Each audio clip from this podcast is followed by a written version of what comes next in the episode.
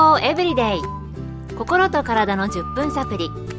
この番組はセブンス・デ・アドベンチスト・キリスト教会がお送りいたします。皆様お元気でしょうか？森田美恵です。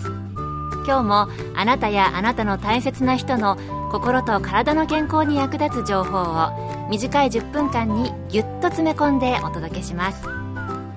なおこの番組は健康情報番組で医師のアドバイスや治療に変わるものではなくすでに投薬を受けている方病院に通われている方はかかりつけの医師の指導のもとこの番組の情報も参考になさってください。早速ですが今日のトピックは前回に引き続き目の健康その2です。前回は視力低下の原因にはどのようなものがあるかということをお伝えしましたが今回はそれぞれの視力低下の要因について、そして視力は回復するのかなどお届けしたいと思います。今回もアメリカのカリフォルニア州シリコンバレーで眼科医として働かれているパム土屋先生に伺いました。前回は私たちの目の構造をカメラの構造と照らし合わせてそれぞれの部分での視力低下の要因を見てみると何が原因で視力が低下しているかがわかるという話をしました。今回はそれぞれの部分で視力低下の要因となりうる問題についてお話しします。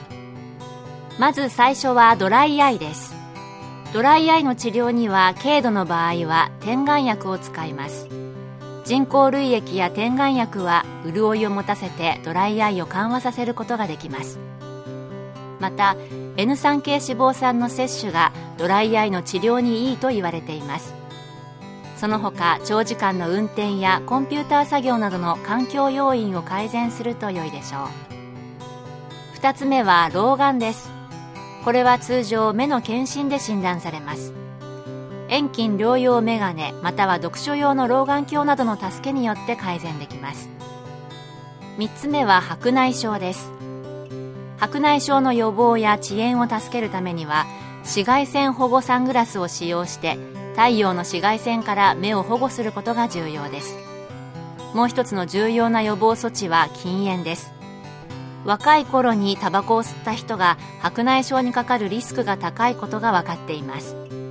症状がひどくなり視覚機能が影響を受ける場合唯一の現在の解決策は手術です。4つ目は加齢性黄斑変性症です。特にこの家族歴を持つ患者は積極的に早めの定期検診を受けることで早期発見でその進行を遅らせることができます。予防には喫煙をやめサングラスと帽子傘の両方で紫外線から目を守る。緑の濃い葉野菜の摂取。N3 系脂肪酸の摂取も黄斑の老化の進行を遅らせます。5つ目は緑内障です。これは特に早期発見が重要です。目が比較的いいと思われても家族歴がある方は定期的な検査をお勧めします。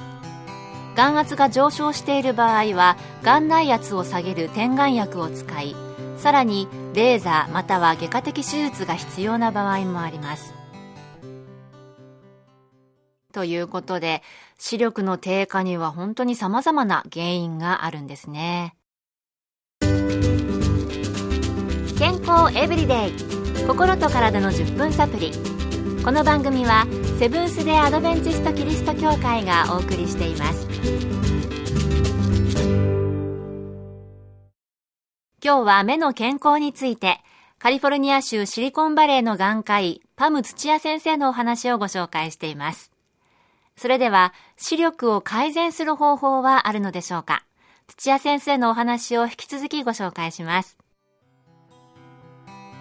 特に大きな病気はなく、ただ目の霞や焦点が合いにくい場合は、メガネやコンタクトレンズで矯正することができます。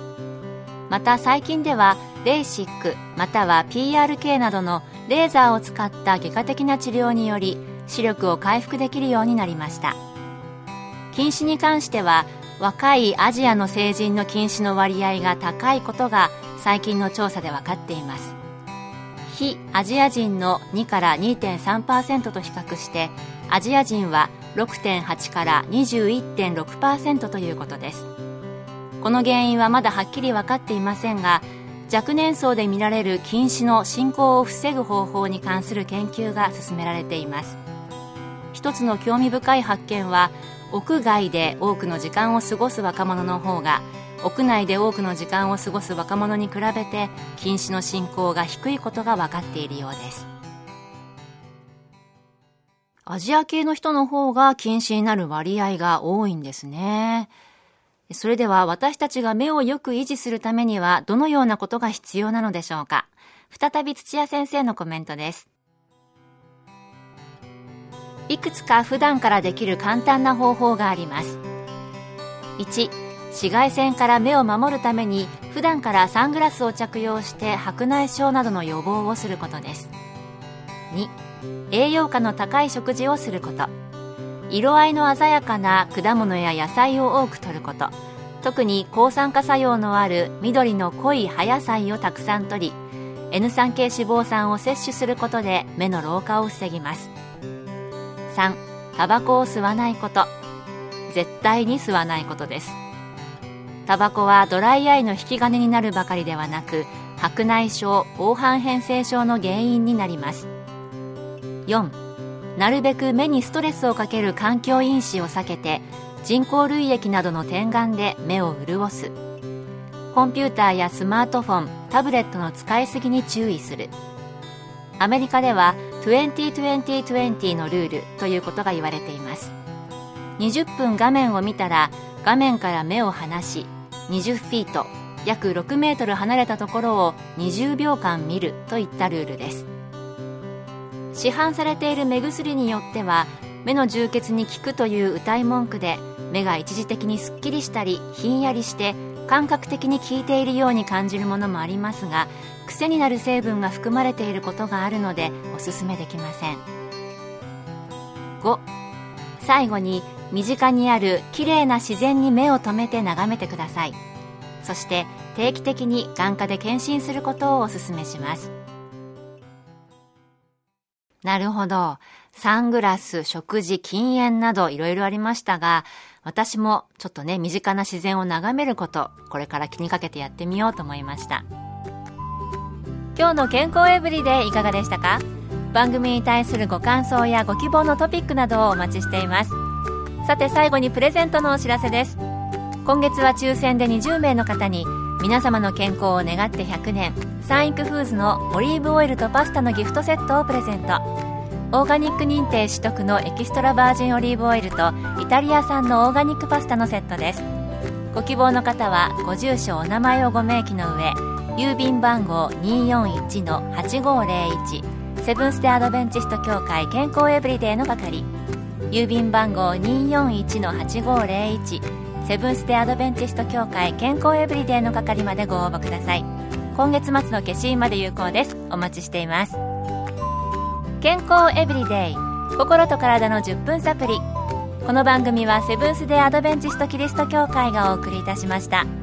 明日もあなたとお会いできることを楽しみにしています。それでは皆さんハバーナイスデイ。